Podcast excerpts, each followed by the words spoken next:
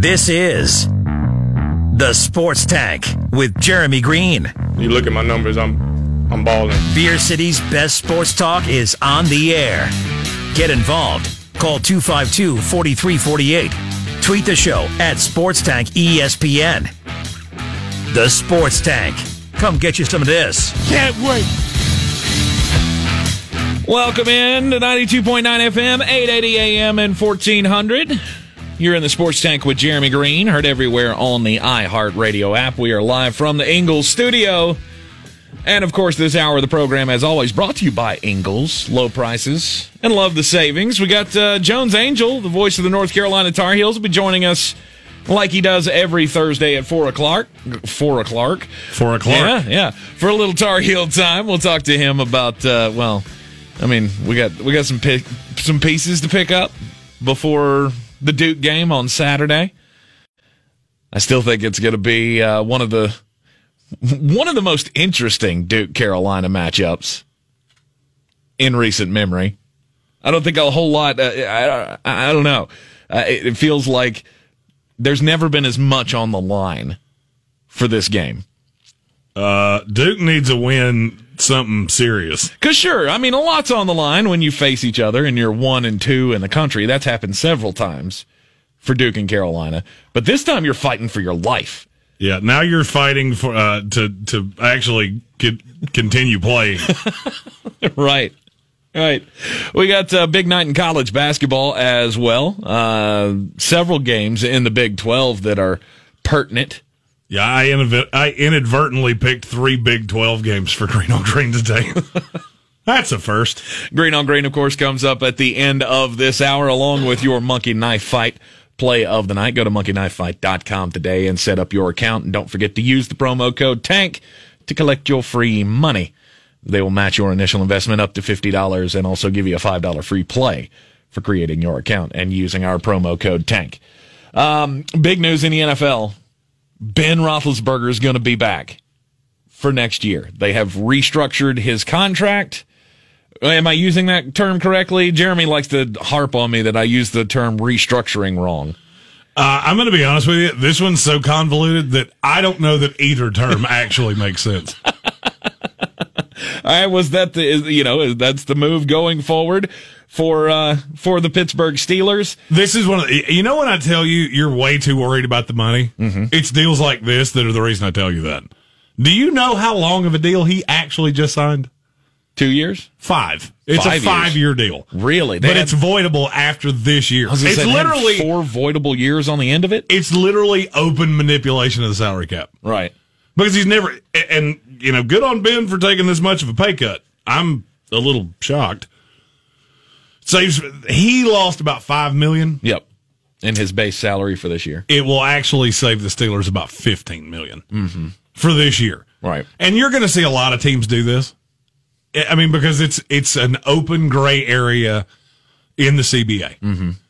You know, now there are not a lot of guys that are willing to do deals like this, where you extend the you extend it out forever. But Ben's Mister Steeler, Right. And he's he wants to come back and play another year, and that's what it took. there are certain guys that will do these deals, and I think you're going to find more and more of them this year than ever because they're going to realize that they have to. Oh, this is Bradying.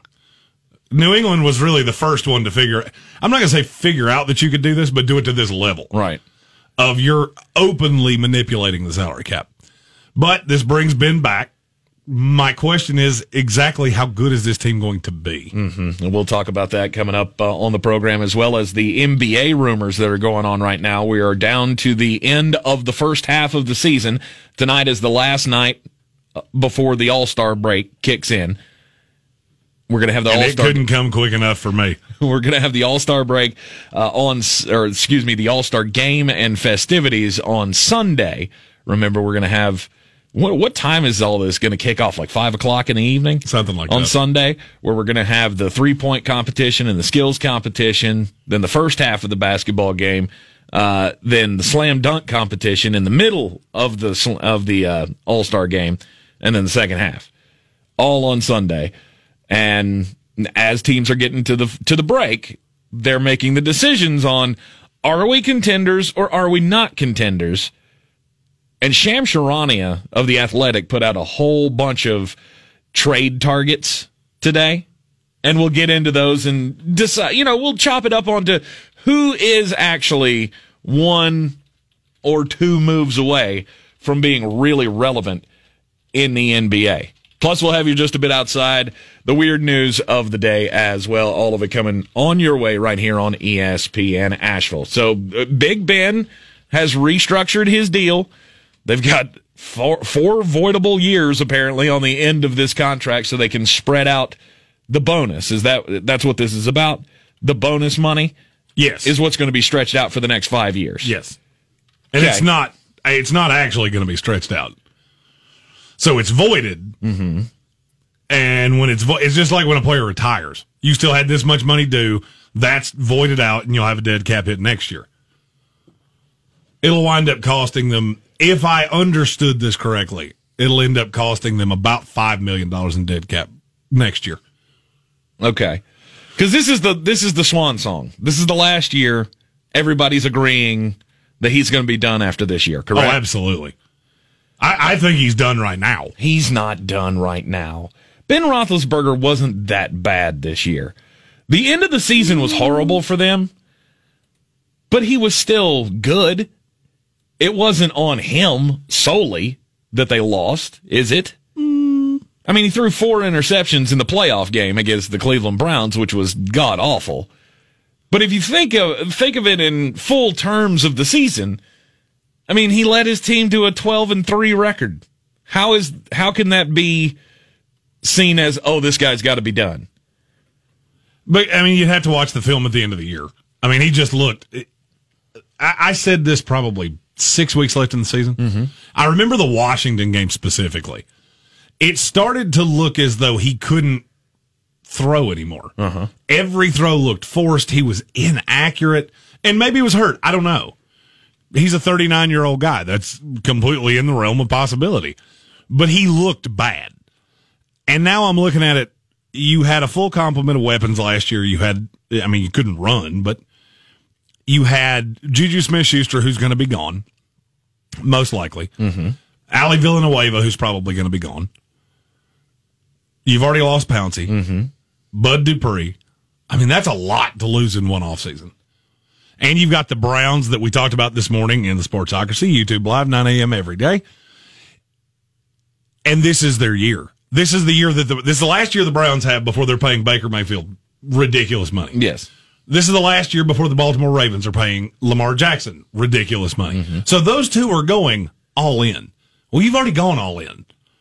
So to me, this doesn't make a whole lot of sense other than it's a guy that just doesn't want to retire. Right. And I kind of look at Drew Brees the same way. Well, I think I think the Steelers and the Saints are in a very similar boat. You've got one guy for one more year, and you got to take your shot. You got to do what you can because having them on your team, you know, old and infirmed, and in Ben's case, you know, severely overweight. Uh, I, I think it's funny that you go the Of course. severely overweight route. Well, of course I do. Uh, if there's any expert in being severely overweight or, dare I say, morbidly obese, then it should be me. That's the third person I've heard you call fat today. And, and I let it go the first two times. Uh, the third time, I'm like, Look, I criticize people's play all the time. By no means am I saying that I'm a better player than they are. So when I criticize someone's weight, by no means am I saying I'm in better shape than they are. I'm just saying it's pretty obvious that Ben Roethlisberger showed up for his year 38 season looking like, you know, 250 pounds of chewed bubble gum. well, he's And- and- 39. right. He's 39 and he's a guy that's never been great at keeping himself from getting hit. Mm-hmm. I just look at him and go, you know what? He was a middle of the road quarterback. I mean, right now in the NFL, how many starting quarterbacks would you take over Ben Roethlisberger? Because I think it's 16. I was going to say 15, probably. It's at least half the league. Mm-hmm. And I guess I just look at it and you've you've got you've got so many players that are not going to be back. I just don't know how this goes well. I don't know I- how this doesn't have a last game of the season next year the swan song. They're playing the Bengals, and it just doesn't matter. They're they're eight and eight, seven and nine, and it's like wow that that was the that was the sparkler send off at a wedding. But you're Like, not- that was that was much better in in thought than it was in actuality. Right, but you're not in a position right now. Uh, I mean, you're still in a position with Ben Roethlisberger to be able to compete. But what's your definition of compete? Um, you're in the race for the division No, you're not. three or four No, weeks to you're go in the season. No, you're not. Baltimore and Cleveland are both drastically better than this team. Mm-hmm. I, th- I mean, I mean, not Cleveland. I wouldn't put Cleveland in that, but I thought Baltimore was better than Pittsburgh coming into this year, and Pittsburgh rolls off eleven wins in a row, and th- things can happen. Is all I'm saying. And, and here's the thing: they could pull some weird gymnastics where Villanueva comes back. You're going to lose Bud Dupree one way or the other. Mm-hmm. I see no way you can bring him back. no, And to me, I, the, the defense last year, is right? Yes, and, and the defense is predicated on the ability to get to the quarterback. You're not going to be able to do that as well without Bud Dupree. Saw it at the end of last year. That's one of the underrated things of what happened to this team. Bud Dupree got hurt. All of a sudden, they couldn't get the quarterback anymore. You're scared of T.J. Watt. Okay, let's double team him. He's still going to get his, but the guy on the other side's not. Was a rookie out of Charlotte whose name uh, Highsmith is his last name, but I can't think of his first name. Alex. Alex Highsmith, that's right. And I, I just look at it and go, that's that's going to be next year in a nutshell. That team that couldn't beat anybody at the end of the year, that's that's what you're. That that team is coming back minus a few pieces, and I just don't see how it's going to be drastic. I mean, they're going to be. I'm not saying they're going to be four and 12 mm-hmm. This is a seven and nine, eight and eight, nine and seventeen that I don't think makes the playoffs. But to me, that's kind of that's kind of my point. Is if I'm looking at this, if I'm AR two and I'm looking at my team and I'm thinking, what's my best scenario? My Just best. call him AR. I did. What is up with you today and nicknames? You've been calling me weird nicknames all day. I'm gonna need you to. I'm not a nickname guy. That's not. you don't like AR You're- two? I like that. you- one. You're the nickname guy, not me. Art Rooney Jr., Art Rooney the second, whatever you want. I like to call him AR two. It took me ten seconds to figure out who you were talking about. Uh, but if I'm him and I'm looking at my team and I'm going, what would I rather have? Would I rather have Ben back or ruin the relationship that we've had over the last, how many seasons has it been? 15 seasons? Whatever it's been. It's been since a he's lot. right, since he's been in the league. Do I want to ruin that and have a nasty breakup and be real, real bad with Mason Rudolph as my quarterback? Or do I want to try to give it one more go? Do I want to see if we can pull something out here in the last year of the deal? I think New Orleans and Pittsburgh are in the same spot, and I think they're both going to make the right decision if it turns out that Drew Brees is going to come back. Well, you got put in a bad. It, bad is a relative term. You got put into a position when he's willing to take the pay cut. Do you realize he threw the second most passes he's thrown in a season in his career last year? I did. Because they couldn't That's, run the ball. that's an error in judgment to they, me. they couldn't do anything with running the ball, so he had to throw. Well, I guess that's my point. Is exactly how much better is that supposed to get? It wasn't really on James Conner. James Conner was an average NFL running back. I'm not trying to defend him, mm-hmm. but okay, you draft Najee Harris. You, what you think he's going to run 1,500 yards? Because I don't at all. And I understand why you're doing it. I, I understand completely what you just said. Mm-hmm. Here would be my my argument to that. If I'm Pittsburgh, I would be in better shape, in my opinion, if you could find a way to get a Mac Jones or somebody like that and just move on. This you had the opportunity for this to be your blip year. Now, what you, in my opinion, have done is you've extended that a year, so that'll be next year. Mm-hmm. You got to find a quarterback. You got to find the next guy in line because it's not Mason Rudolph. We all know that. Of course. And now you're you're looking at this team going, well, where are we in the AFC? Are, are we are we 8 Mm-hmm. I mean, because I'm telling you right now, you're not better than the Chiefs. You're not better than the Titans. You're not better than the Colts, Ravens, Browns, Bills, or Dolphins. You're eight at best, Yeah. and that's best case scenario. I left off the Chargers. I left off a Raiders team that I think could be good.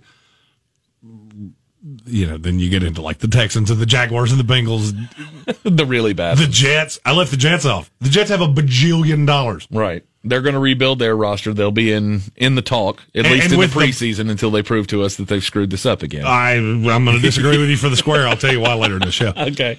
And with the bloodbath that's coming in the NFL, and that is what it has been. Dianna Russini described it that mm-hmm, way. Mm-hmm. I've had it described that way to me. I think Adam Schefter said that too. Uh, well, it's become a very common term mm-hmm. because it's a bloodbath coming, and you're seeing the the the precursors to it. Desmond Trufant gets cut today. Kyle Van Noy gets cut a few days ago. The Raiders cut Gabe Jackson, looking to trade Trent Brown. There is a bloodletting coming.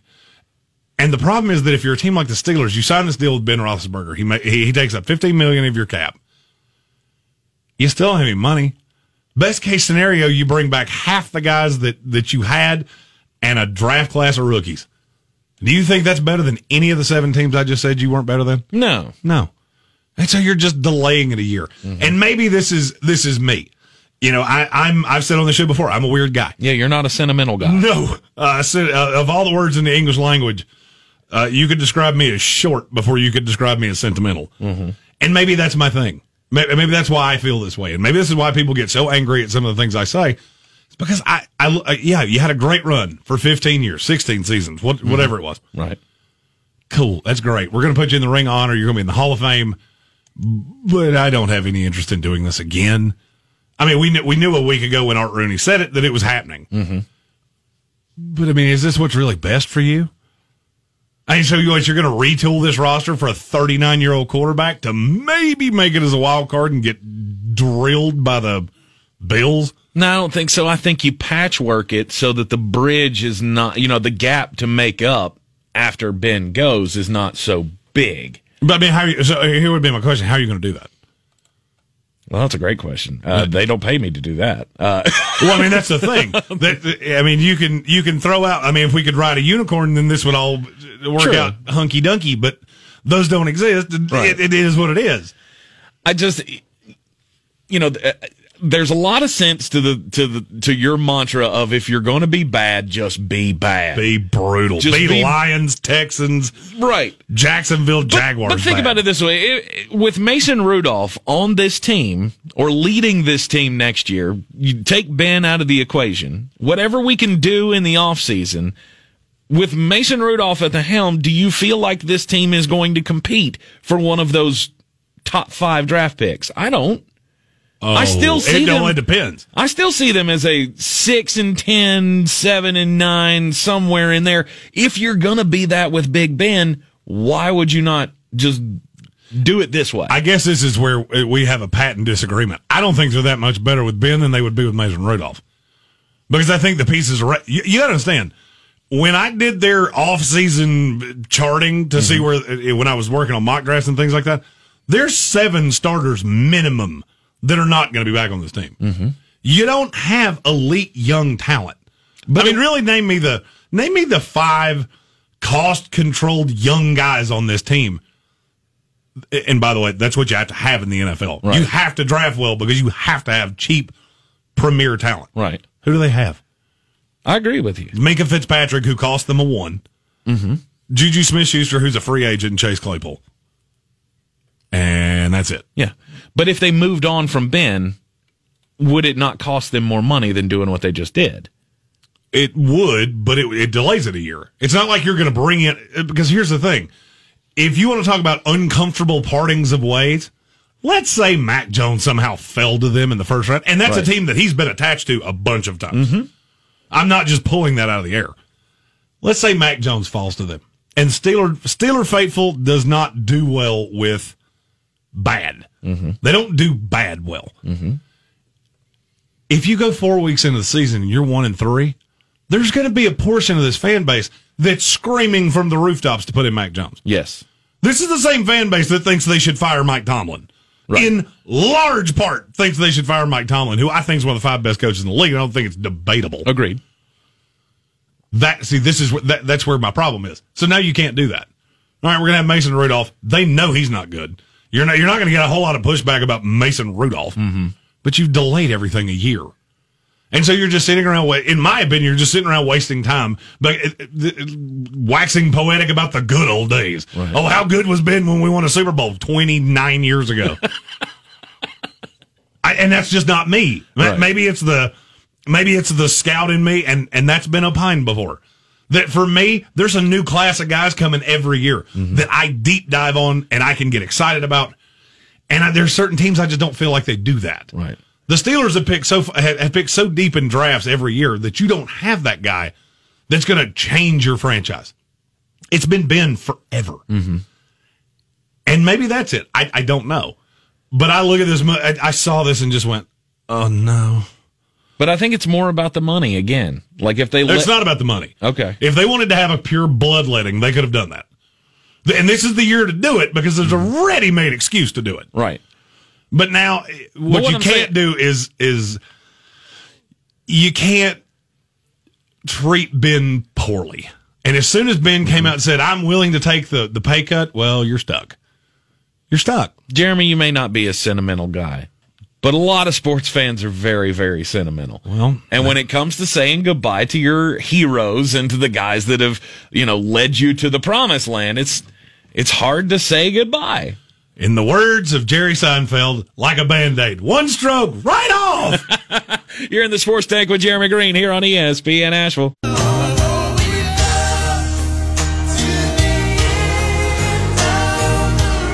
You're in the Sports Tank.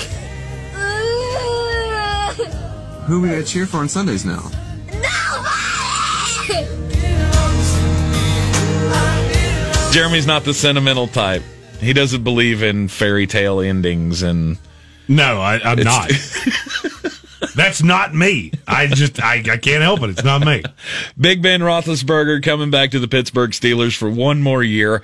I am all about it. Uh, if only for the Steelers fans that I love. My wife is a Right, Steelers the fan. Steelers so- fans in our lives love Ben Roethlisberger.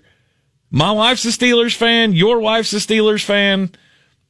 And as far as my wife goes, Big Ben hangs the moon, and there's nothing he could do wrong.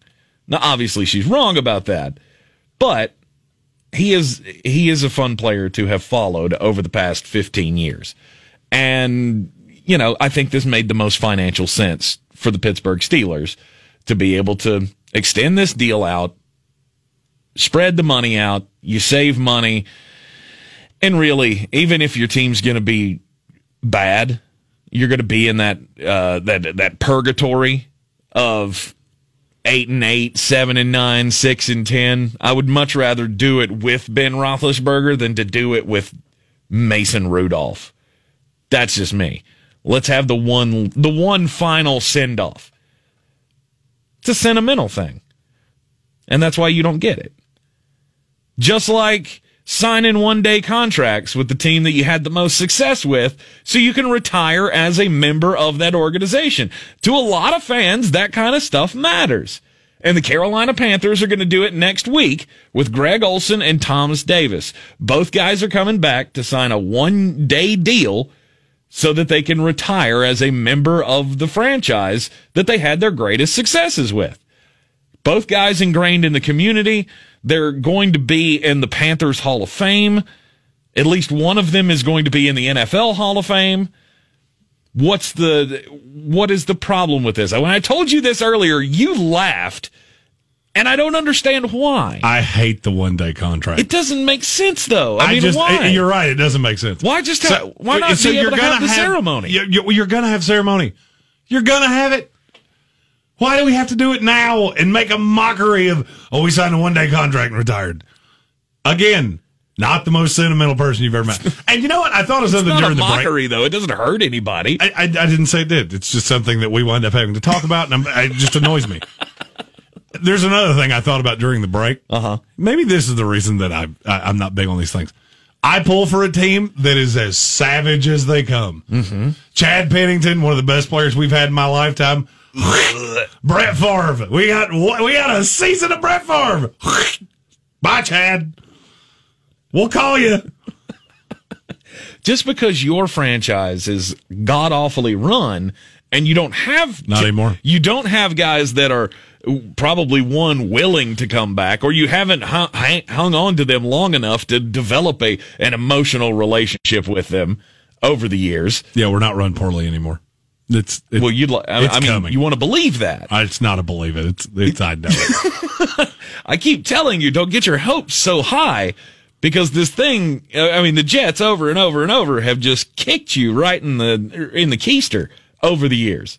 Not this time. Not this time. This time's going to be different. This time, we're actually going to take a franchise quarterback at number two. And this time, we're actually going to spend money on free agents that won't be headaches in the locker room and won't be problems down the road.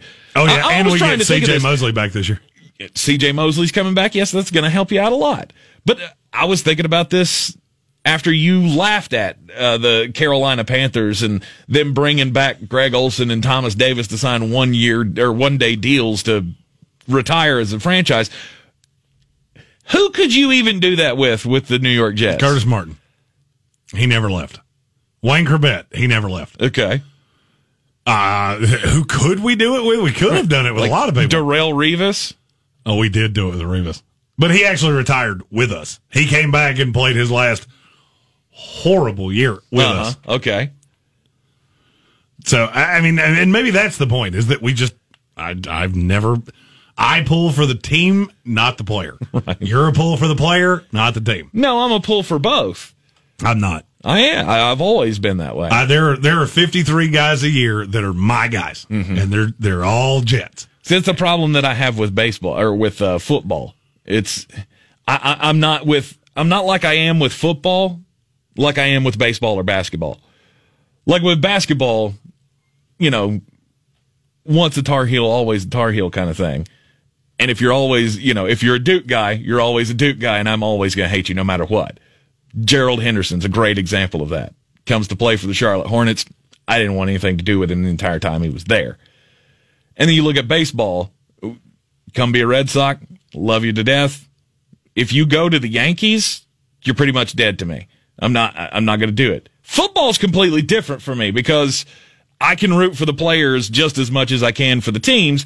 And I really don't have any teams that I hate in the NFL, unlike you, who I hates them all. all 31 teams that aren't the New York Jets. Yeah, I do. I do. I, I do. I hate them all. And I can. That's what's funny to me.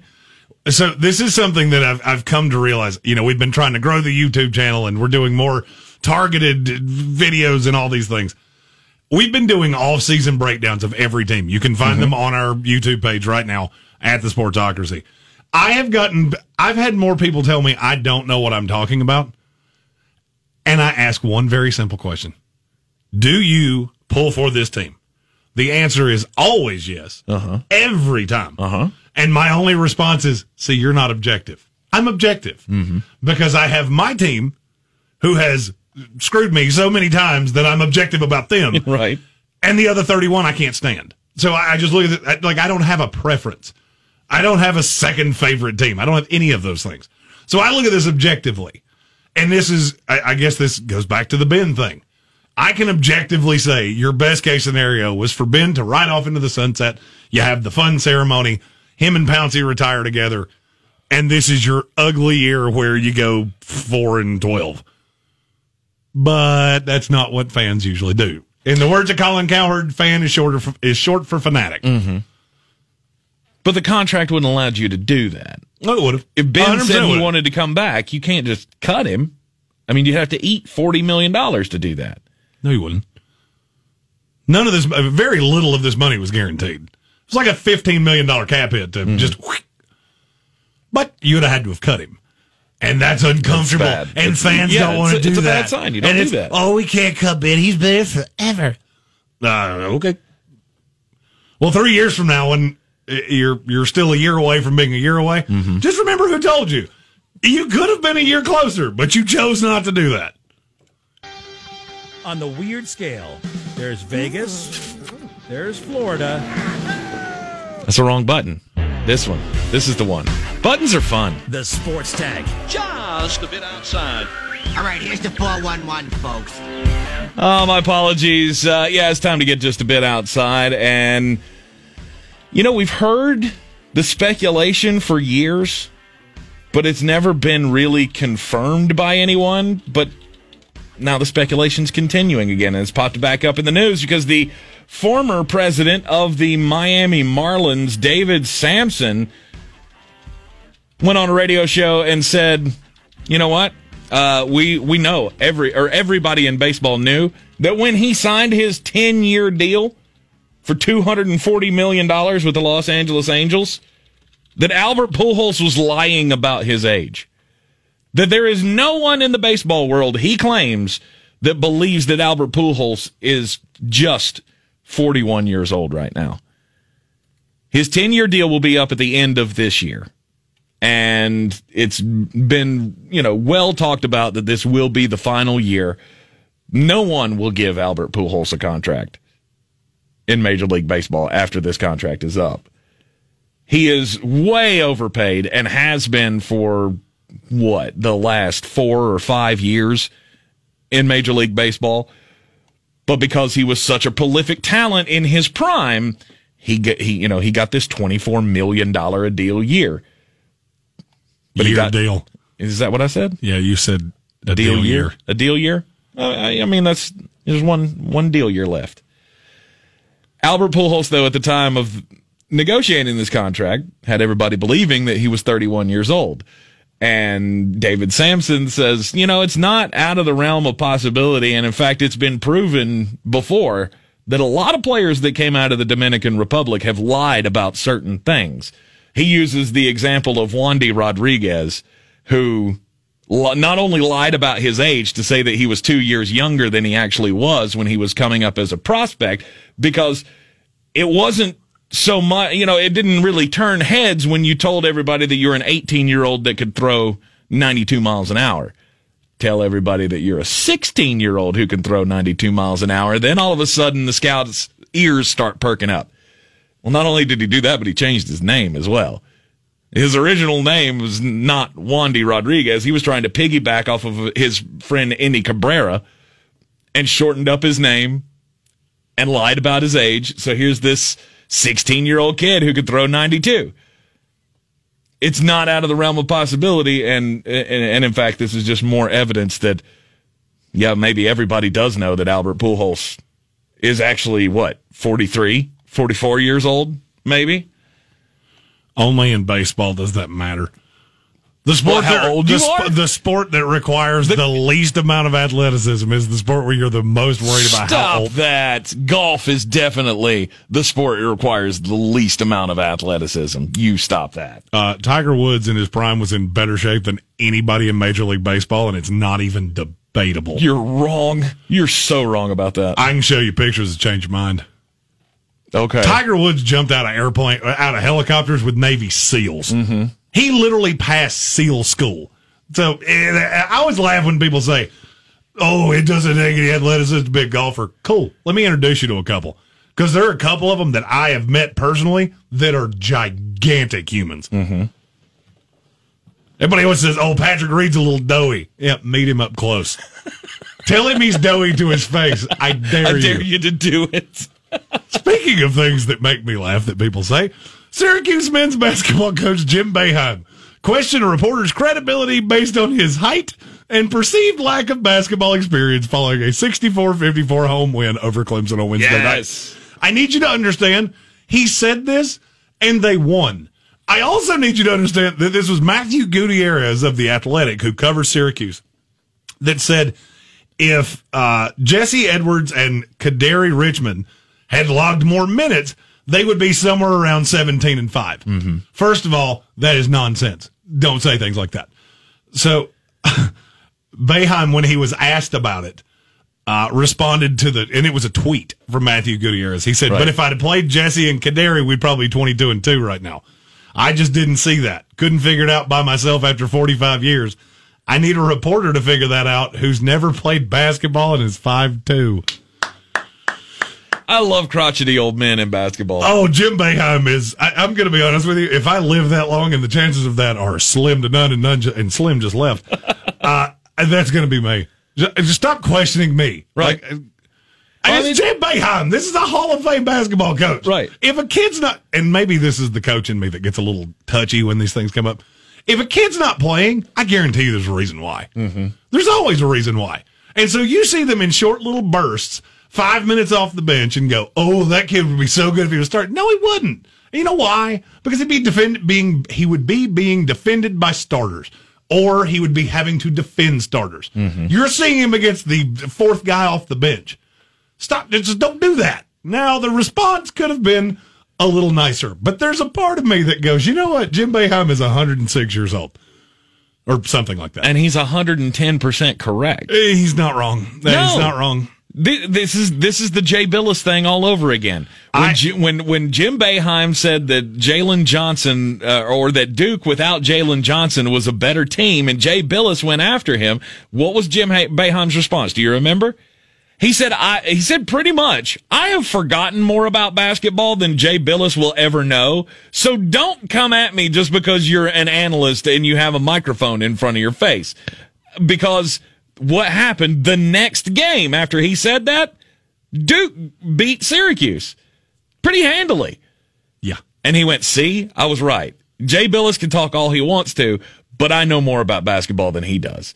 And he's not wrong. And I love it when the older guys get this attitude of like, really? I, I- I guarantee you that if you asked them, Jim Boeheim, Roy Williams, Mike Krzyzewski, all the old school coaches, they would much rather go back to coaching 20 years ago. Oh, and not in the social media existed. age? Yeah. When none of these voices existed, Jay Bilas, you know, wasn't spiking the meter on anything. And you've got all of these, you know, all of these people coming in to question you and what you're doing. I mean, 20 years ago, you, I doubt, maybe I'm wrong, but I doubt you'd ever have a student newspaper journalist asking or saying something to Mike Krzyzewski about how bad his coaching job is. Yeah, you overblew that one, in my opinion. But I mean, it, I have no problem that the guy said what he said. Mm-hmm. That's our job. Our job is to give you opinions. Mm-hmm. I also love when people tell me that. Well, it's just your opinion. Yep. I'm well aware of that. Yep. It's kind of the idea about how this, this game. whole thing works. right. But at the same time, if that's how Boeheim wants to respond, I don't have a problem with that. I heard it and almost spit coffee on my computer this morning. Somebody sent it to me on Twitter. And of course, the uh, you know the knee jerk reaction crowd, the the softies, are all just like, "Oh, I can't believe he's picking on someone for being short." I don't. I, I mean, it didn't bother me. But then again, I'm six four, so I Right. never going to be able to fire that one at me. Now you can talk about my width; it's my height. You can't really. Uh, Well, no. At least I'm taller than uh, than than Gutierrez here. think he got him by about half an inch. I knew you were going to go down that path. Jim Boeheim, I love it. I absolutely love it. I want him to make the tournament just because. I mean, I, I think Boeheim's just gone completely out of his mind. There's no filter on that man at all, and there hasn't been much of one for a long time. He's more unfiltered now than I've ever heard him before. Now, if Because you, at some point you just give up trying. I want it. I'm looking forward to being that age. Like I'm always going to be the crotchety old man, and there's nothing I can do about it. And at this point, I'm not going to lose sleep over hurting somebody's feelings oh, I, I I'm really not. because I'm too I'm too old to worry about this stuff. And what are you going to really? What are you going to do to me? I'm looking forward to being that age. I want to be at that point where because I don't know how much less somebody could care than I do. Mm-hmm. I mean, I know there's a level. I just don't know what it is. Sometimes you just you get to a point where you're too old to care anymore. I mean, we've heard this for years. It's been in how many comedy skits over the years and stand up comic bits about how, you know, old guys will say anything and do anything and wear anything and whatever. You just get to a point where it's not worth caring anymore. You know what I just figured out? Uh, apparently Albert Pujols and I have, uh, have something in common. I think I've been lying about my age. I think I'm actually 74 years old. because everything you just said describes me to a T.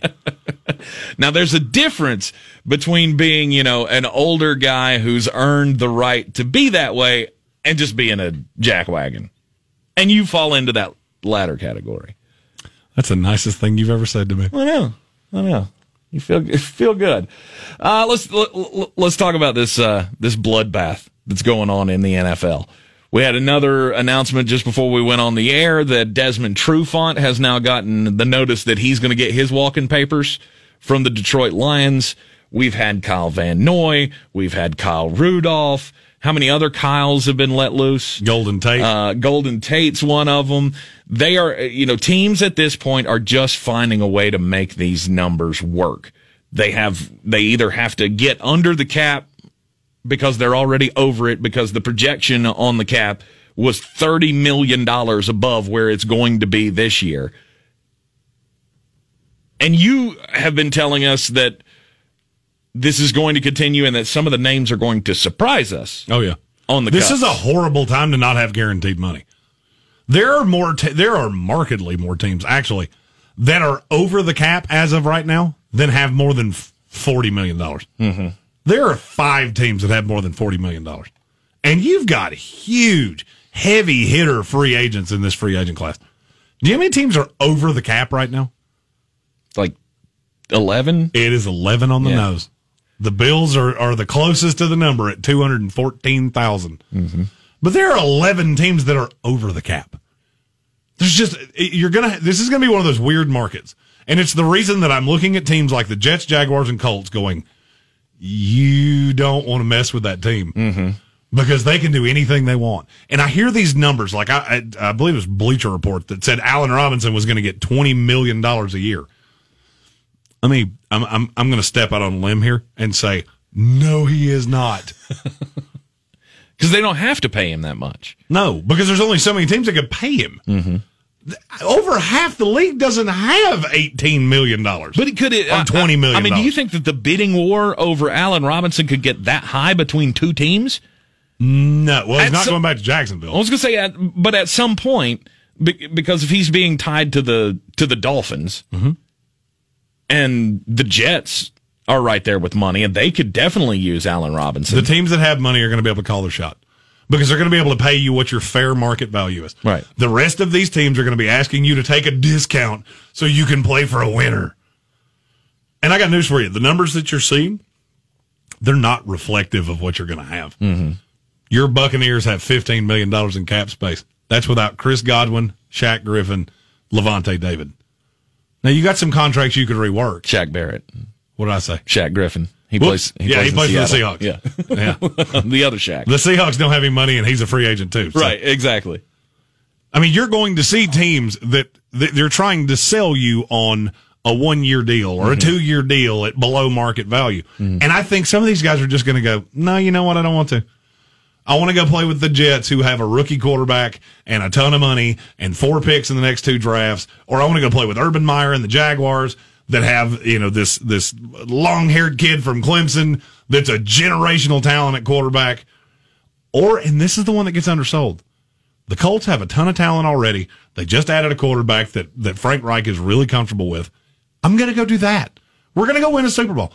The, the, the JJ Watt thing, I'm telling you, it's not as crazy to think the Cardinals are a contender as people are making this out to be. Right. Because some of these contenders that you're used to being good year in and year out, next year or next week, you're going to see guys come off those teams that blow your mind. They've been there forever. Oh, that's the best player on the team. Well, they have to get on the cap. Mm-hmm. Sorry, that's, that's the way it is. And every team in the league knows if you're one of these teams that's in the red, you're going to have to do something that you don't want to do. And they're going to be there to pick up the pieces. And there's only so much money. I'm really interested to see how it all shakes out because one, I mean, you already have a plethora of very, very talented guys that are out there on the market right This is now. the best group of have- free agents I've ever seen. Mhm. You have fr- really ever okay. You have very few teams with money, so that means that the numbers got to come down on these guys.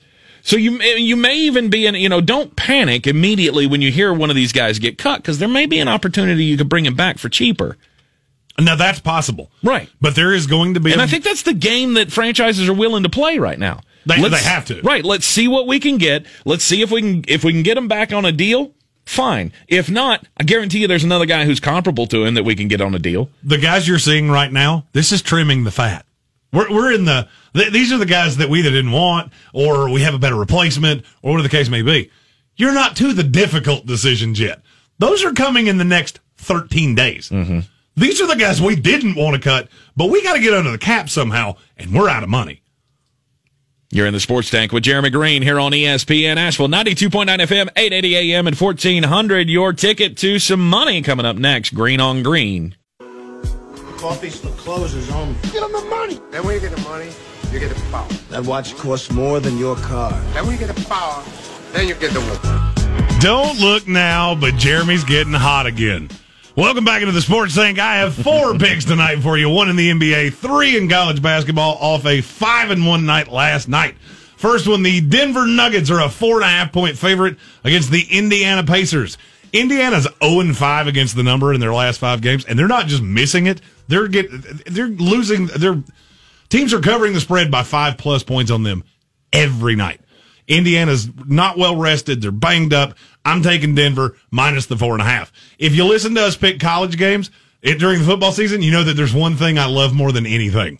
Underdog, underdog, underdog, underdog. Speed of lightning, roar of thunder. The Iowa State Cyclones are a 17 point dog to Texas Tech tonight. they shouldn't be a 17 point dog against anybody in the Big 12 not named Baylor. And Texas Tech ain't Baylor. Iowa State's 5 and 2 against the spread on the road against conference teams. They're bad. They're not that bad. Take Iowa State plus 17. Next up, the Texas Longhorns are a two and a half point dog to the Oklahoma Sooners.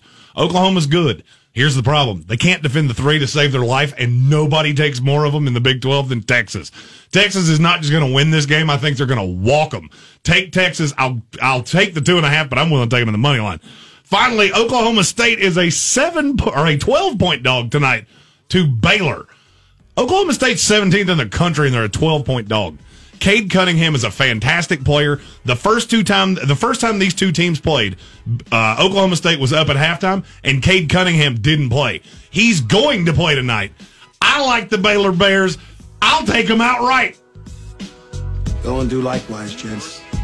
The money's out there. You pick it up, it's yours. You don't, I got no sympathy for you. Let me correct that. I like the Oklahoma State Cowboys. I'll take them outright. there you go. Oh, you're taking them an outright win. Yeah, yeah, I am. I think that game against West Virginia has it's going to have an effect. You go up against that press for, from Press Virginia, you're not going to be the same two nights later. You're just not. And now you have to defend the best player in college basketball. Good luck with that. I don't know. I think if there's uh, if there's anything any team in the Big 12 that can neutralize Cade Cunningham, I think it might be Baylor. I'm going to remind you you said that tomorrow. Uh, it- feel free. When he goes for 30, 12, and 8, I'm going to remind you you said that. And they still lose by 12. now, maybe. Do I get uh, do I get some points if they still win? Nah, it's a push. Uh, if, now, if they lose by 13, then maybe we'll talk. All right. Fair enough. How about uh, how about some more monkey knife fight action? Let's do this.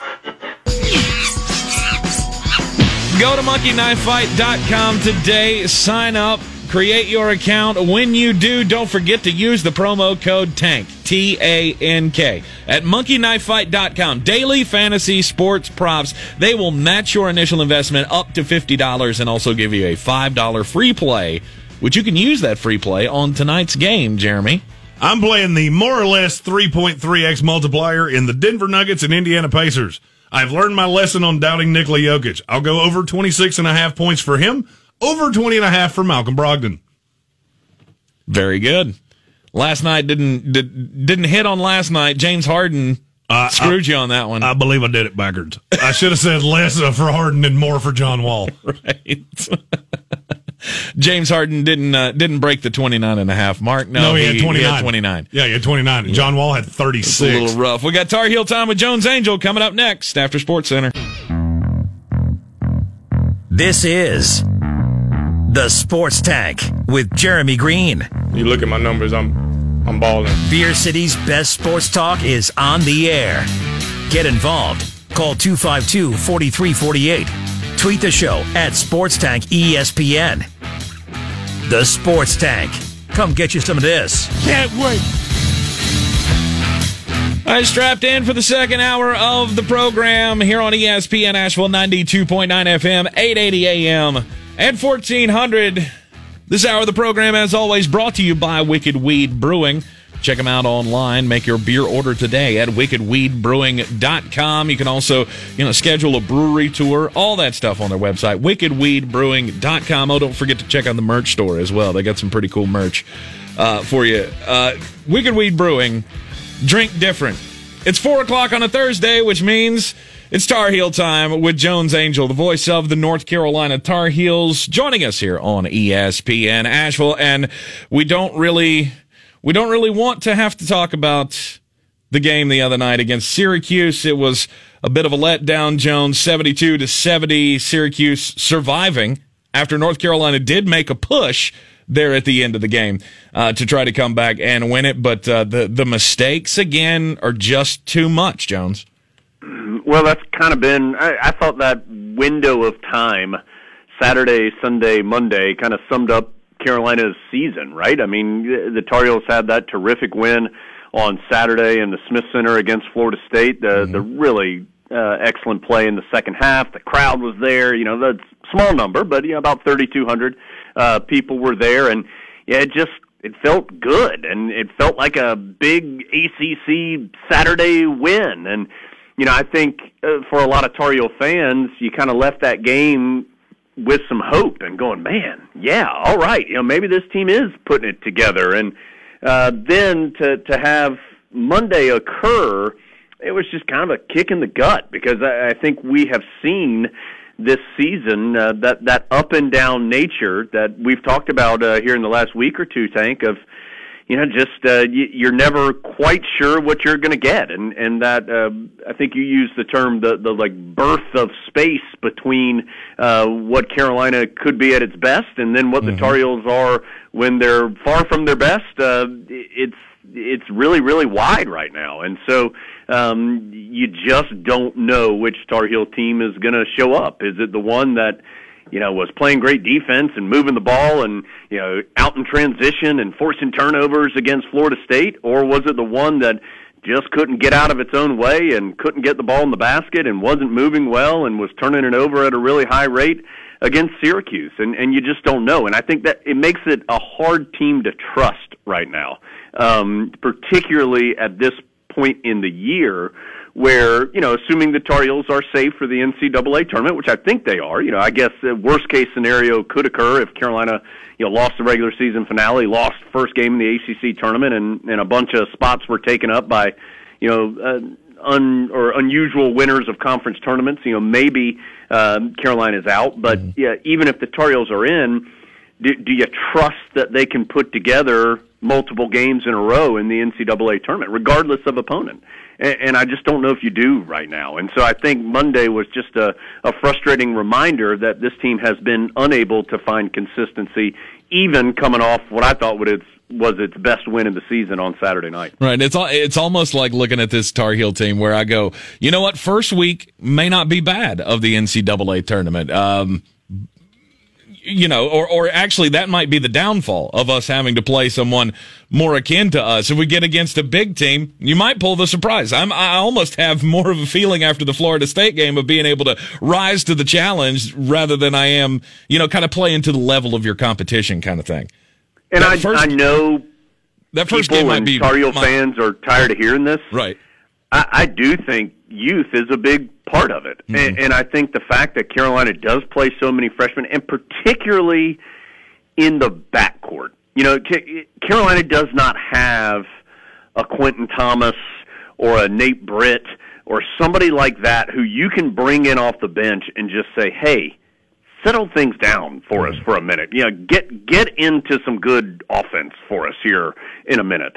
Uh, you just don't have that, and, so the the youth all the way around, and, and it's late in the year. And look, Carolina shouldn't be making some of the mistakes that it still is. I'm not suggesting that the Tar Heels are uh, that they should be, but I, I do think that youth plays a part of it, and particularly when the two guys that handle the ball the most are both true freshmen and are going through this for the very first time. And so I, I think you've seen that particularly on the offensive side, the inconsistency of Carolina's offense, to me, has a lot to do with the youth, particularly in that backcourt. Absolutely. And Roy Williams talking after the game. I heard it again last night on prime time in the ACC. They played the clip once again of Roy Williams talking about the turnovers and saying, I can preach this as much as possible in practice throughout the week. And when we get into the locker room at halftime or after the game, but it just doesn't seem like it's clicking with these guys. And it feels to me like he, he he's kind of at the point where I don't know what else to do to hammer Yeah. this home that securing the basketball is the number one thing. Yeah, I, I agree. I thought he sounded uh, resigned to the fact that Carolina was a team that was going to turn it over a lot after the Syracuse game. Um, and to the comments, uh, just the ones that you're saying there, you know, it just felt like he had kind of reached that point of frustration of, yeah, I can say this till I'm blue in the face, but at some point it's got to click in there. And, and you know, last three games, Carolina has 30 assists and 60 turnovers. 60 in three games. And this is not, these aren't games in November and December. You know, these are games in late February and early March that we're talking about. And so, um, it, it's hard to win when you're giving the ball up that much. And we've talked a lot, Tank, this year. I mean, Carolina's not a terrific shooting team. We understand that. But they are a really good offensive rebounding team. And, and if you just get a shot up, then it, it's a decent possession for Carolina because they have a good chance to get the rebound better than percentage wise than anybody else in the country. Um, they get more percentage opportunities of their offensive rebounds than anybody. And so get it up there and either it goes in or you get a chance to get the rebound. Um, and that's how this team's going to score. But if you're giving it away, um, obviously you're, you're not going to score. And not only that, but at least uh, particularly in these last two games, even in the win against Florida State, a lot of Carolina's turnovers led directly to points. So Syracuse and Florida State combined have more than 50 points off of Carolina turnovers. And there's one I vividly remember in the Syracuse game, late in the half when Day'Ron Sharpe had gotten a rebound, had tossed it to R.J. Davis, and he just kind of fumbled the ball in the Tar Heel backcourt, didn't grab it cleanly. Syracuse picks it up, throws it to Buddy Boeheim, and he makes a three. And all of a sudden, it went from like a one-point Tar Heel lead to a two-point Syracuse lead, or something like that. And, and those, I mean, th- those are like extra uh, killer turnovers, and, and it feels like Carolina's had a lot of those here as of late as well. Yeah, you have those uh, seven point swing uh, possessions. It's it's not good. And when you have a team like you know we out rebounded Syracuse by twenty the other night, and very rarely do you ever have a team that can out rebound or dominate the glass like that in a game, and still be struggling for your life at the end to even scrape back and make it a game. Yeah, and I think uh, another part of that too is yeah, Carolina's got to make some shots. And, you know, I just said yeah, the Tar Heels are a great offensive rebounding team, and that is great, and they dominated the glass against Syracuse. But at some point, they got to make some shots. And, I think another issue is, and we may have talked about this last week, Tank. I apologize, but Kerwin Walton is, you know, had did not shoot well at all against Syracuse, and he didn't have a great game necessarily against Florida State. He was three of seventeen in those two games from three. That- Obviously, much lower than what we've seen from him in total this year. But he's a freshman, and there's every freshman in the history of basketball has had a game or two where the ball's not going in for him. The, the problem is Carolina just doesn't have a consistent threat outside of Kerwin Walton from the perimeter. So when he's having a tough game shooting, you can't go, okay, you know, this maybe not quite Kerwin's night. We're not going to forget about him, of course, but you know, let's see if player X can, you know, let's get him an open look from the perimeter, see if we can loosen up this defense a little bit. Yeah, Carolina just doesn't have a consistent threat right there or right now from there. And so, um, and yet having said everything, everything that you and I have talked about for the last five minutes, it still wouldn't surprise me if Carolina, uh, you know, comes out the next several games and plays really, really well because we've seen that they have that capability too. Um, because for 20 minutes uh, against Florida State, the Tar Heels looked uh, like one of the better teams in the ACC and, and a ranked, you know, a top 20-ish type of team in the country. It's just finding that more often has been the challenge. Yeah. 359 turnovers is what the Tar Heels have turned in this year.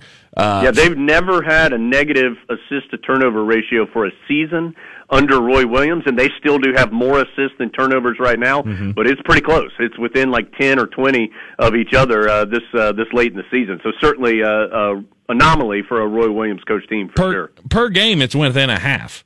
Uh, it's 15 and a half assists a game and 15 turnovers a game. Mm-hmm. That's never where you want to see your team be, especially when it comes to March. You know, I'm a firm believer that the teams that are going to go farthest in March Madness are the teams that are going to take care of the basketball. They've got, you know, probably some good shooters on the outside, or they've at least, you know, a, a veteran backcourt really helps once you get, you know, stabilize things once you get into the, the wild tournament times. And that's the one thing No that this Tar Heel team is missing. And so my question becomes, how do they make up for that and get the bigs more involved and get them to hang on to the basketball as well? Because we've seen at times where, you know, like at the Florida State game, Walker Kessler can come in and make a huge impact if Armando Bacot's in foul trouble and, and, and all of that. Um, but it hasn't been a consistent thing that where they put it together for many, many games in a row. Yeah, if I could pick one thing, and I don't know if there's one, you know, magic bullet here that would that would help Carolina in that regard, I would say movement. You know, I think sometimes Carolina gets a little stagnant on the interior with their big guys, where they kind of sit there and they think they should get the ball, and maybe the guard doesn't get it to them immediately, and so they just sit there a little longer and wait for it and wait for it and wait for it.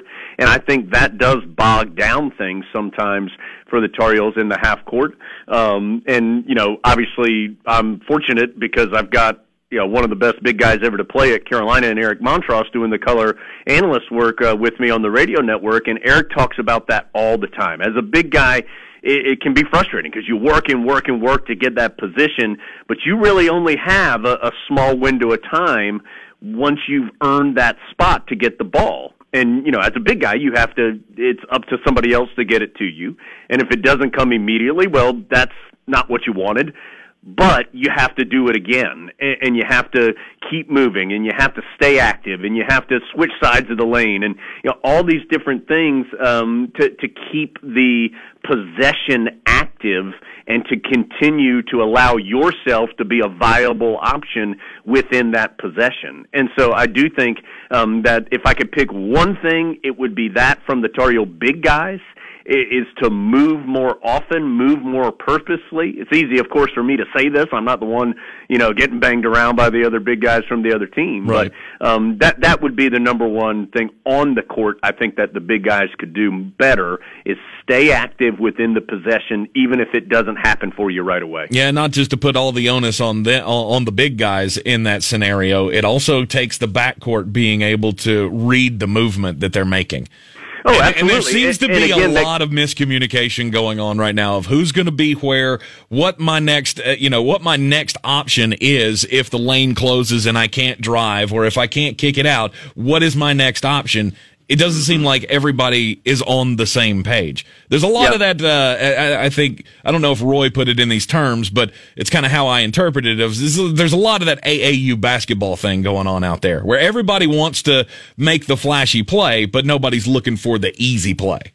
And again, and I know again I've said something similar. I think just this team hasn't been together very much. I mean, it's they have this season, but if you think about the the best Carolina teams, those are teams that have had guys that have been together for several years. Now, certainly the landscape of college basketball is different now than it was in 1993 or 1982 or even 2009 or to a, a certain extent 2017.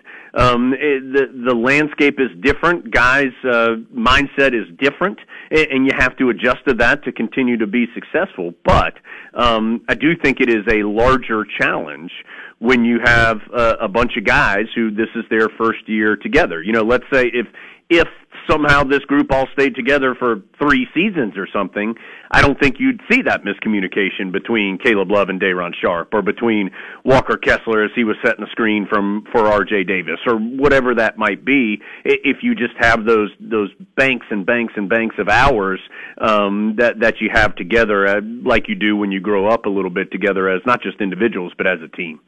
There were 300, or excuse me, 300, 3,263 people in attendance at the Dean Dome for the Florida State game. How did it change the atmosphere in there, you know, from from your standpoint? Yeah, tremendously. I thought. I, I thought they were a big part of the win, and you know, 2,400 of those were students, and it felt that way. It felt like a exuberant, uh, energized crowd, and that's not to say that season ticket holders or donors or sponsors can't be that too, um, because of course they can and they are. But I think there's just that little extra edge when you've got the a majority of a, a student group that is in there watching the game. And and it was interesting, Tank, because I think Florida State, even in warm-ups, they were kind of playing it up a little bit, you know, asking the crowd for some noise, and they were being really loud. The the team, the Florida State team, was going through its warm-ups, and you could tell that they were aware that more people than usual, at least for this season, were there. And but as the game wore on and as Carolina got some momentum and as Florida State had to go to the line for some important free throws, yeah, I do think that that crowd played a factor, and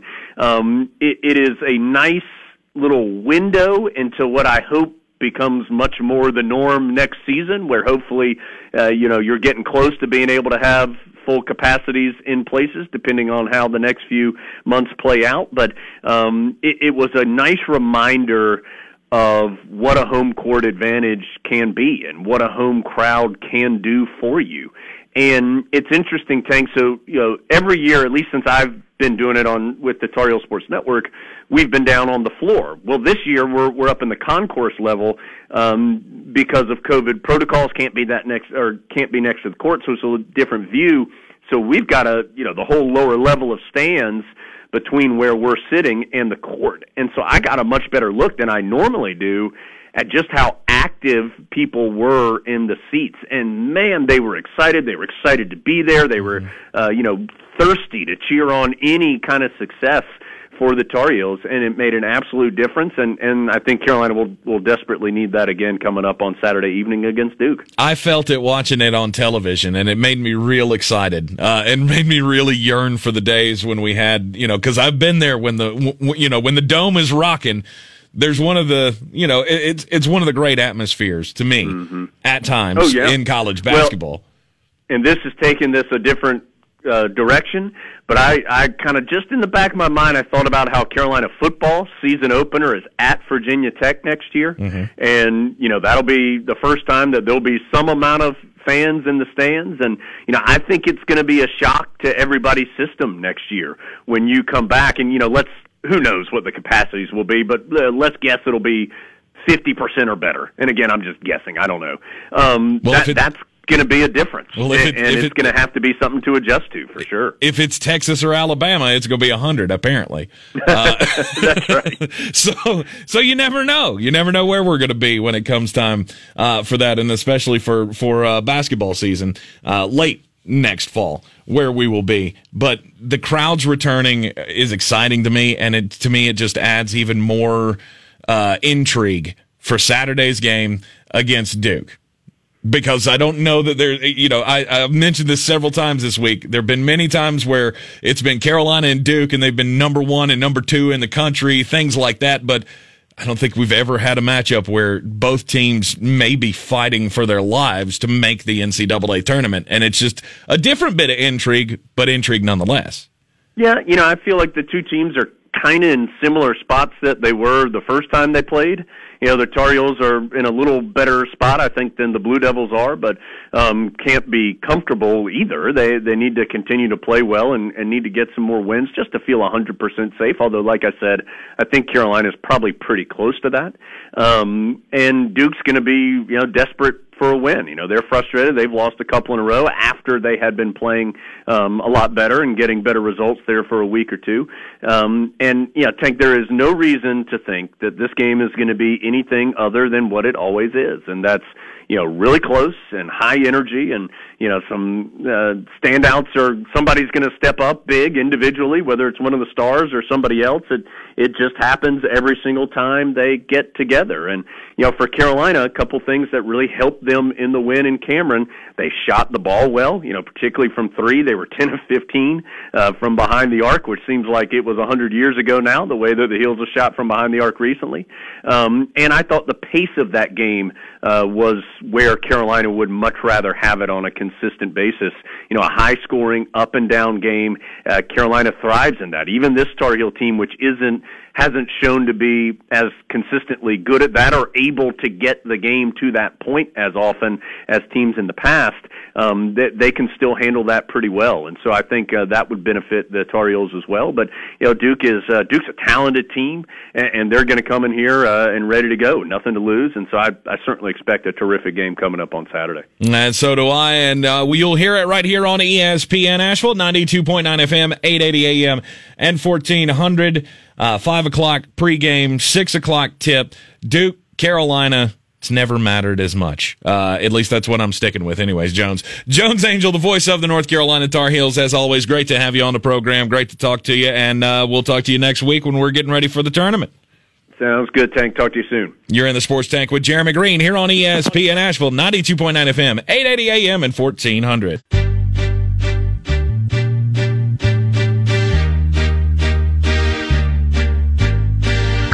You're in the Sports Tank. That's horrible. No, you know what that is? That's horror awful. That's horrible and awful mixed together. Horror awful. It's ESPN Asheville.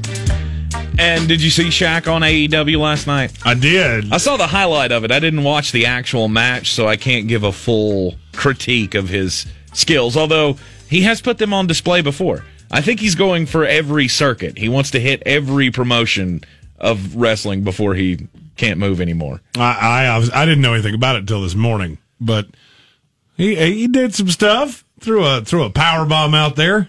Not gonna lie, the guy did it too probably had a little bit little reservation about that. Yeah. I mean, Shaquille O'Neal's a big wrestling fan and has mm-hmm. followed it his entire life. And, you know, he's had some training. He's had some martial arts training. He's oh, had Yeah, some pro was- wrestling training. and then he went through a table. He did that. he did. He took a pretty good bump through two tables. I thought that was nice. A little bit more than I expected out of Shaq, to be honest with you. Me too, because he's how old is Shaq at this point? Oh, goodness. 45? Forty eight. 48. Actually, we'll be turning forty nine uh Saturday. Yeesh. I didn't think he was that old. He's forty. He will be forty nine on Saturday. Well, uh, happy early birthday to the Shaq Fu. How about that? They're talking about some rule changes in the NFL. Uh, the owners' meetings are coming up. And one of the things that's going to be on the table is apparently a, a, a, another review. We're going to be able to review possibly uh, roughing the passer penalties. Just like we did with the pass interference, it's going to be a reviewable foul. And my concern is, are we going to be in the same position with the roughing the passer calls as we wound up with the pass interference calls, where the refs didn't want to re, you know, they didn't want to overturn anything they had done on the field, and then coaches were just like, "Well, screw it, we're not going to challenge them anymore." I would hope not, because some of these roughing the passer calls are ridiculous. I I, remember one on Baker Mayfield that was insane. I think some of the rules on that are ridiculous as well, like tapping the guy on the helmet. Come on. That- that's so. St- I have long been a proponent of uh, different degrees of roughing the passer. Mm-hmm. The five yard, the fifteen. Now, if you you know do the same thing to a quarterback that that wrestler did to Shaq last night, okay, I'll give you that. Right. If you tap them on the head mm-hmm. and it, I mean, it extends drives. It's absolutely preposterous. And I know why you're doing it. You're doing it to protect the quarterbacks. You're doing it because you've been sued on these concussion issues. I know why you're doing it, mm-hmm. but it's not good. But at some point, hits to the head, there has to be some kind of a delineation there between, like I'm thinking back year year before last. I can remember, I think it was the Bucs were playing the Patriots, and JPP just his hand came down on top of Tom Brady's head, and they called a passer or a roughing the passer on him. I, I yell about roughing the passer a lot. You have to be kidding me with this. There's got to be some kind of, you know, recklessness involved in a roughing the passer penalty, in my opinion. We got to stop being so ticky tack on all this stuff. But uh, I think a review will help. Now, I say that, and I don't think they get many of the calls right anyway, reviewing them in the NFL to me, there's way more times where I'm sitting on it there on a Sunday watching a review and going, "Yep, that's going to be incomplete pass," and then they come back, "Nope, nope, it was it was actually caught." Like to me, they get reviews wrong anyway. So adding rougher, roughing the passer to it, it's probably not going to matter.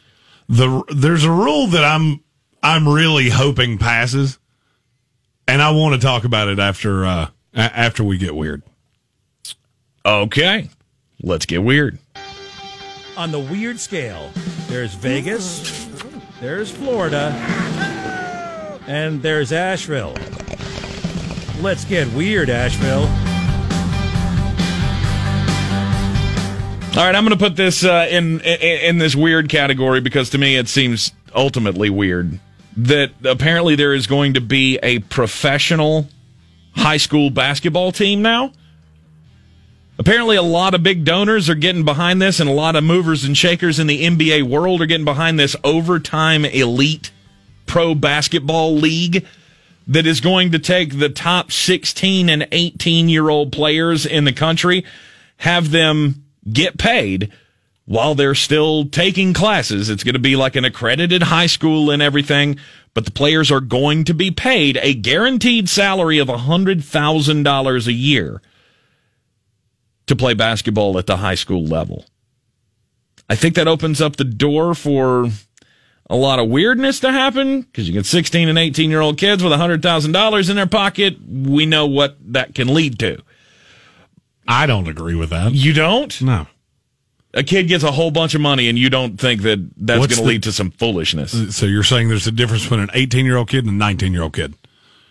Because right now we're allowing 19 year olds to do it in the NBA. Uh, yeah, I think there's a, a, little bit of a difference. I'm not saying it's a market difference. Yeah, I'm, th- th- of all the things that this concern uh, that concern me of this, that one didn't even cross my mind. The idea of this whole thing is though to be a feeder to the NBA, to the G League, to the elite team, or what whatever the case may be. They're going to pay these guys $100,000 a year. They will, of course, have to forfeit any of their high school eligibility and their college eligibility as well. What was your big takeaway from this? Step two. To the destruction of college basketball? I agreed. Told you. Mm-hmm. I said this during the coronavirus pandemic when you started canceling the tournament and you couldn't figure out how to do this. There were a lot of heavy hitters that had kids or or had an involvement with kids, and you know what you did. And you may not like that I say this, and and your takes on the virus or your takes on the virus. I'm I, we've been doing this for a year. It is what it is. Mm-hmm. I told you there are people out there going. We just lost all faith in the NCAA all of it. And now college basketball gets less of a there's less of a microscope on college basketball. That's more deferred to Mark Emmert and and the the powers that be in the NCAA. Well, looky, well, looky here. It took about nine months, and you got a bunch of power brokers that went, Mm-mm. Mm-hmm. nope. You've already had the G League, and literally from the minute you decided to do this, the, when you couldn't figure out how to make this work for the, the during the coronavirus outbreak, and you were one of the only major sporting events that didn't happen. I told you that day. You watch. Right. This is going to happen. Not two months later, they came out with the G League Ignite. Well, now you got six of the best prospects in the upcoming draft that are playing the G League, not in college basketball. Mm-hmm. And now, nine months later, they're going a step further. Right now, you're going to have 30 guys because that's what the that's what the roster require or the roster limit's going to be for this school.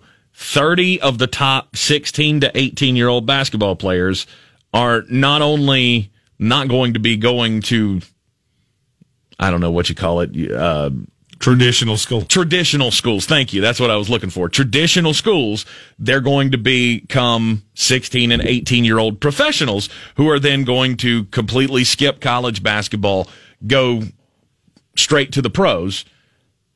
And these are guys that, you know, it, it's not like they're going to be taking uh, mid level prospects.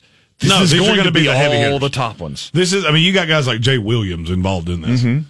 So, I mean, these are these are guys that have a big say. Mm-hmm. And I heard this as soon as the NCAA tournament got canceled. I heard it. We all have now lost faith in your ability to do this. And now, a year later, we're we're a year after you started the coronavirus, and and I'm not saying that this was that that this is the whole problem, the whole reason this happened. This was the icing on the cake. There were a lot of people, a lot of power brokers that deal with college athletics that had lost complete faith in the NCAA system. And I told you when The Rock bought the XFL, and I told you when the G League Ignite thing started. You watch, see where this is headed. I know exactly where this is going, and I'm getting told this from people from people that are infinitely smarter than I am. Nine months later, now we have a professional high school basketball team, which is what this equates to. Mm-hmm. And you know, you know what the scariest part of this whole article is to me? What's that? In terms of this actually happening, who did they say they would play? They're going to play uh what was it private not private schools prep schools they're going to play some prep schools and also international teams They've already they've already thought of the one objection to this, which is who are you going to play? So now you will have a complete path from being 16 years old to never even considering playing in college basketball. Emoni Bates, the number one recruit in next year's class, already headed to the G League. Hasn't been announced yet. You mark my words, that's where he's going. Mm-hmm. Said he's committed to Michigan State. No, he's not. He will be playing for the G League Ignite next year. And you opened up all of these channels. This is what you did. This is this is another effect of you not being able to figure it out. It's just like the video game thing. I always said it's Oh, yeah. absolutely ludicrous that you spent eight years with an inability to come together and go, well, this is how we can make a video game that will make a bajillion D dollars because it's what everybody wants. right You couldn't do it. And now here we are. You opened the door by missing the tournament last year because you couldn't figure it out. Mm-hmm. And now here we are. And now you, now not only, and you got to think about this too. Now, not only do you have an idea of doing this, you have an idea of doing this when you have colleges that have never been more vulnerable than they are right now because they've lost so much money in the last year. What do you, I mean, how, how you going to, how are you going to come back at this? Let's say the name, image, and likeness thing passes and they say, no, no, no, you can play in, in college and you think they can contend with $100,000 a year? No. Because I don't. no I don't think your average college, and and I'm not even talking, I shouldn't even say average. I don't even think your common back into the top 25 team could contend with that. Even if mm-hmm. you agree, if you just said, wow, wow, West, you can do whatever you want to, which they're not going to do. But even if they did that, you can't contend with this. And so now you have a path for basketball players. And you know what's next? You know who's going to come calling for this next? Football players. yep Football, college football is such a big enterprise currently because you do stay for three years. And you look at guys in, in, in the NFL and you attribute them to colleges. Mm-hmm. And you've got Nick Sabans and guys like that that really do teach you how to play the game. High end recruits, you wind up at, let's say, uh, somebody winds up at Carolina or Duke or whatever the case may be. You get tutelage from this legendary coach for four months. Mm-hmm. You think that really markedly improved your game? You think Zion Williamson's a a, a ten time better NBA player because of the five months he spent at Duke? no Because I don't. And now you have a path where they can mm-hmm. Use their talents and profit off of it, and they never have to go through this system. And the only thing I can say, you can go back and listen to the tape. I'll tell you what days it was. I told you so. i don't hate this idea i like this I- opportunity for the I kids. would have I would have loathed it a year ago. Mm-hmm.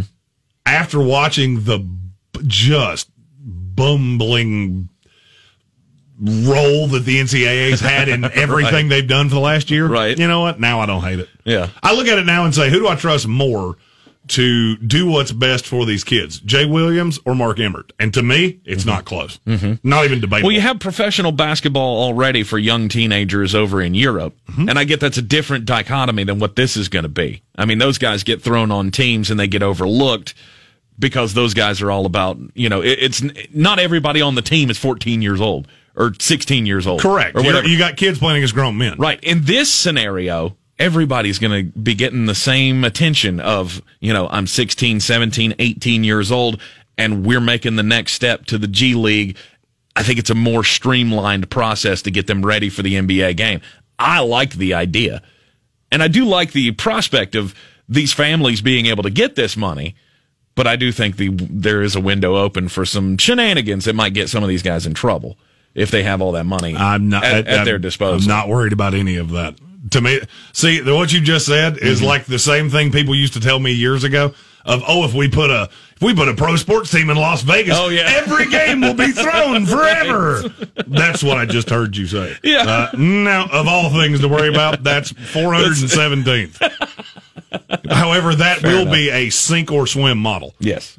I'm just telling you. You know, I'll do Mm-hmm. it. The closer we get, if that actually comes to fruition, I'll dig more into what I'm talking about. Well, they got some great backers. Uh, there's there's there's Oh, a yeah. lot of money behind this. I heard Jay Williams say earlier this morning uh, on the morning show that he's on the board of this. Mm-hmm. He's the only one I can Yeah. remember. That's the reason I keep using his name. um, Carmelo Anthony and Kevin Durant are also investors in this in this project. And I think he said Carmelo Anthony was also on the board of the Overtime Elite project. This was also something that apparently David Stern got in on before his death. Does not surprise me. David Stern was a very forward thinking person, as is as is Adam Silver. Mm-hmm. They just are. Uh, a story from Connecticut has made me never want to get rid of anything ever again. A small bowl bo- bought for $35 at a Connecticut yard sale was identified as a 600 year old Chinese antique and is expected to sell for half a million dollars at auction. Yikes. Sotheby's auction house in New York said the seller, a man who is not being identified, purchased a floral bowl for $35 at a yard sale in New Haven, Connecticut in 2020 and sent photos of the object to auction specialists to see if it was a genuine antique. Here's my question. And I'm looking at this bowl and it's a it's a little blue floral bowl. It looks like every bowl that we had in my house when I was 8 years old that I used to eat salad and soup out of. Okay. In what universe do you look at this and go, that could be worth a whole bunch of money? Like I, I don't understand. I, I've never Because understood he was yard think- sale Mm-hmm. things anyway. Well, because the guy's thinking like, if it, you know, it, it's pretty much if it looks old, it's probably worth something. And so if it's thirty five dollars, I mean, I could turn around and sell this thing for a hundred bucks, two hundred bucks, something like that, to an antique shop. You're never going to imagine though that you're going to end up with some one of a kind Chinese import that's worth a half a million dollars. Oh, funny you said old. The porcelain bowl was identified as a lotus bowl from the court of the Yongle Emperor who ruled from 1403 until 1424. Sotheby said only six other lotus bowls from the same period are still known to exist. The bowl is scheduled to be auctioned off on March 17th. The auction house said the bowl is expected to fetch a high bid of between 300 and 500,000, up to 14,300 times the amount of money it was sold for at the yard sale. no, there, there is no, uh, dis, there, it doesn't tell me the status of the person that sold it. Because if I was that person, I would be hiding in a hole in the woods. Mm-hmm. Curled up in a corner, sucking your thumb somewhere, going, "I had a half a million dollar bowl." In this this, is house." like that Bitcoin guy that had four hundred bajillion dollars and couldn't remember his password. Yes. Like, how do you how do you move on from that? Like, I, like if you're the person that sold this bowl, how do you read this story and just get up and go to work tomorrow? Yeah. I'd call in. I would literally call in sick for the next three months. Mm-hmm. Like, sorry, I'm I'm just I'm I'm gonna need some time. Gonna need some time. I would love to know the origin story of this bowl. See, that's the thing that would get me with this story is I want to know how it ended up on that table. Like at what point did somebody in that family acquire this bowl and then either one didn't know what it was or didn't tell anybody where it came from and over the years the story got lost of where it came from and they had no idea. And now you have, you know, my I I'm imagining like, you know, sadly grandma passes away and the younger generation has to get rid of all her stuff somehow. So they figure we'll raise some money, put the put a yard sale out. Yeah, 35 bucks for that bowl. That seems like it's fine. And then it turns out it was a, you know, like what did what you say? Only one of six to survive from the 1400s in China. Yep. Holy cow! Uh, we got rumors all over the NBA as we come to the end of the first half of the season. All Star break coming up this weekend. Shams Charania put out just a laundry list of possible scenarios as we reach the NBA trade deadline. So I wanted to spend the next few minutes talking about that, Jeremy. Um, Nikola Vucevic apparently is a hot commodity. The, both the Hornets and the Knicks, or, or excuse me, the Hornets and the Celtics have apparently expressed interest or and or reached out to Orlando about getting Nikola Vucevic. Well, the Celtics could make it happen. The Hornets, it, I, I literally tried to run the trade machine to see what they. Yeah. PJ Washington and Cody Zeller in a one are not getting you Nikola Vucevic. Just based on value or the money doesn't work? Value. There's nothing that you're sending out there that is in anywhere near the value of Nick Vucevic. Mm-hmm. Now, the Celtics, on the other hand, the Celtics are a little different. The Celtics have 400,000 pieces. And they can take back the salary into a traded player exception. Give, I mean, if he's going anywhere, he's going to the Celtics. Okay. And I firmly believe that. The Celtics are going to use that exception because that team is it's too talented to be this bad, mm-hmm. and they need a big guy. Andre Drummond doesn't fix it. Vucevic, he doesn't a hundred percent fix it, but he's such a matchup problem because he can shoot, and he's a good rebounder that I I could hundred percent see that happening. They I'm also- sure Charlotte wants him. They just don't have anything that Orlando would want. Right. Or anything that they'd be willing to give up to get him.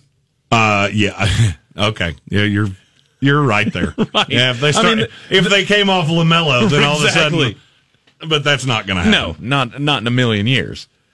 Um, Boston's also apparently looking at uh, Jerami Grant, your guy who's having a season among seasons up for the Detroit Pistons. I don't buy it.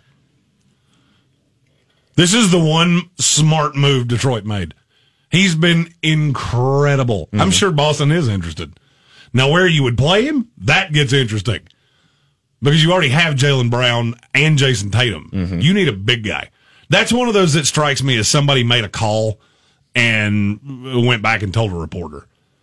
I'm sure teams have called. Detroit's going to laugh at you because the deal that I thought was an absolute joke when he signed it mm-hmm. is now a it's it's pretty decent value on I a team that doesn't have many of those. I think he's he might be the biggest surprise in the NBA this year. He- He'll be most improved player without a beyond a shadow of a doubt. Mm-hmm. Gordon Hayward. Maybe he's maybe his season has been more of a surprise. Mo- Oh, I thought, you, I thought you were talking about for most improved. No, no, like, no, no. Uh, no, No. I don't. Gordon Hayward's been an all star. Jerami Grant went from the eighth man on the Nuggets to all of a sudden he's the best player for the Pistons. But uh, uh, my point in that is that Gordon Hayward is a guy that at least I didn't expect, and I know a lot of people didn't expect that he was going to be an All Star again. Okay. I mean, he would have been a fringe guy. He was the best player on the Hornets, and you knew that. Mm-hmm. Jerami Grant was a guy that I saw the contract come down, and I went, "Do they actually know the person they just signed?" because he came off of my team, and whilst I liked him, and I did, uh, th- there's an extra, there's an extra place before the comma on this deal. Like, did they think they're getting Grant Hill? I is that the question? But they were right. Struck out on everything else they did, but they were right on that. PJ Tucker seems to be a uh, a common name for a couple of teams, especially contenders, the Nets and the Lakers. There've been a few other teams that have been mentioned that are interested in looking at PJ Tucker, at least kicking the tires on what what the Rockets want for him. But he's a guy who hasn't been playing great. Obviously, he's on a horrible team, having lost the last 13 games, but his individual play hasn't been all that good to start the year. The problem with him is that he makes just enough that he's a headache to move. He's he makes about eight million dollars a year. You know the Lakers. I've heard the Lakers with him. I've heard the Clippers. There's a few others. Mm-hmm. All these teams are hammered over the tax line. So like the Lakers would have to give up just enough to keep them into the tax to get him. He's a guy that I could see being bought out. Uh, and you never quite know what that would be for. How many teams are just one guy, just one move away from actually being contenders in the NBA this season? We'll talk about that up next, right here on ESPN Asheville.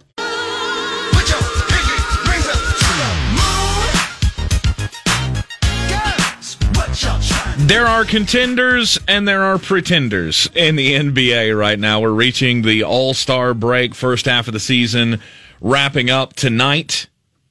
And so it begs the question of who is a move away from being a contender or from being, I guess, at the top of the contenders. What teams do you have to make a move to be able to vie for a championship? Boston Celtics. That's the only one? That's the only one I can tell you definitively. The Miami Heat would come to mind, but my fear is that with the Heat to add anybody that would make you a contender, you're going to have to give up a player that makes you not a contender. The Celtics have so many assets Right.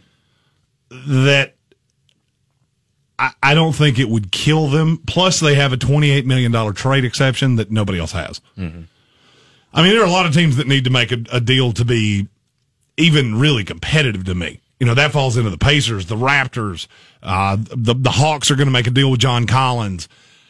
I think the Knicks need another piece to be competitive in the playoffs. Uh, then, you know, out west, you, to me, you got the Nuggets, the Lakers, the Suns, and the Jazz. Those are the real long term contenders, in my opinion. Mm-hmm.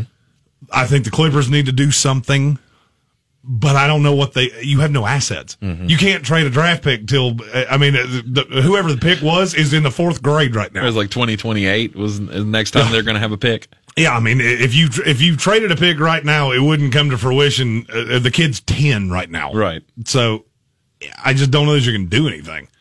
The Blazers, if they could find somebody to defend around the rim, I think that would make them better. But then that takes away the offense of Enes Kanter, Mm-hmm.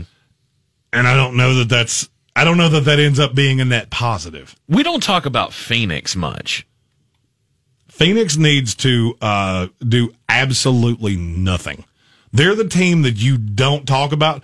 The problem with them is that I'm afraid Chris Paul is going to be aged out of the league by the time DeAndre Ayton, and to a much lesser extent, Devin Booker, are battle tested enough to compete. Gotcha. DeAndre Ayton's and and Booker have literally never played in a playoff game. Mm-hmm. I mean, that's going to change this year. Hundred percent. And they're going to be the better team in that playoff series, most likely, Right. In, the, in that opening round series. Right. I just don't know what you would add.